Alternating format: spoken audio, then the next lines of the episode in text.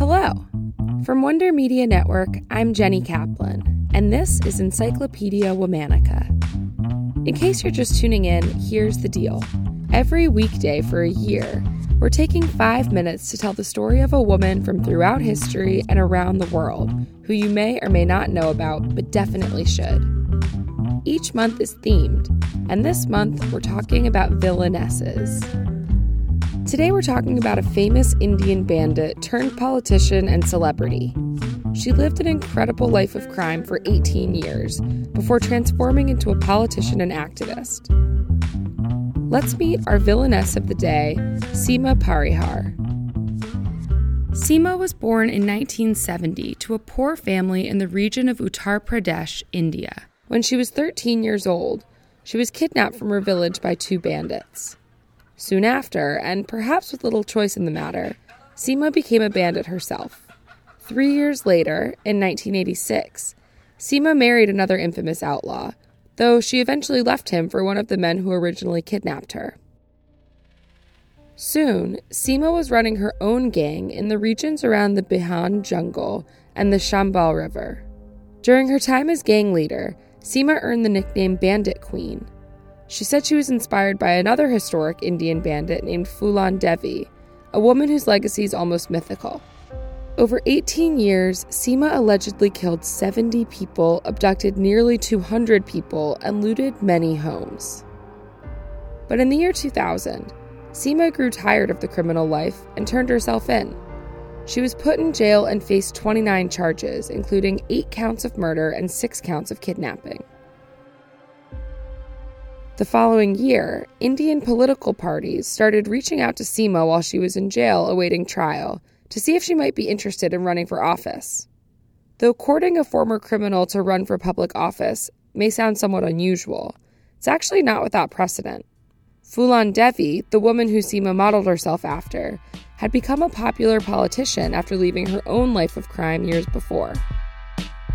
In 2006, Seema joined the Indian Justice Party, and a year later, she ran for office. She lost by only 824 votes. As for the pending criminal charges, by October 2008, Seema had been acquitted of 15 of the charges and was on bail for the 14 pending cases. Seema then went full on into political activism. She's well known for her work around anti corruption and voter turnout.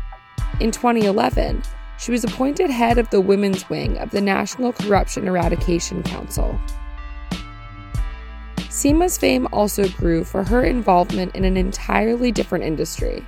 She played herself in her own Bollywood biopic. The film, Wounded the Bandit Queen, was unlike anything that had happened in Indian cinema. The film was shot in the Chambal Valley, where Seema actually worked as a bandit and starred the real life protagonist. It was released to critical acclaim in 2006.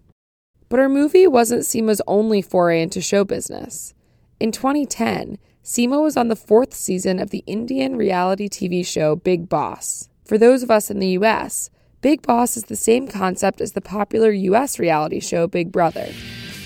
She kidnapped 300 people, murdered around 70, and looted approximately 30 homes. Yep, we are talking about Seema Parihar, who was seen in Bigg Boss 4. Seema almost didn't make it on her season.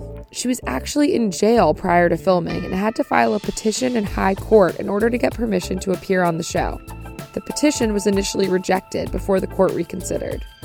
The pre filming drama and subsequent time on the very popular Bigg Boss helped to cement Seema Parihar's celebrity status in India as a former bandit turned politician turned activist turned celeb.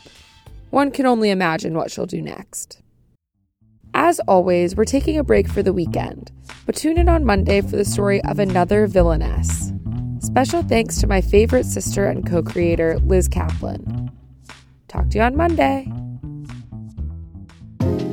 This episode of Encyclopedia Womannica is brought to you by Rothy's. You don't have to feel like a villain for wanting another pair of shoes. Rothy's shoes are made out of recycled plastic water bottles. Plus, they're insanely comfortable and machine washable. Find the pair for you at rothys.com slash encyclopedia. That's R-O-T-H-Y-S dot com slash encyclopedia for your new favorite flats.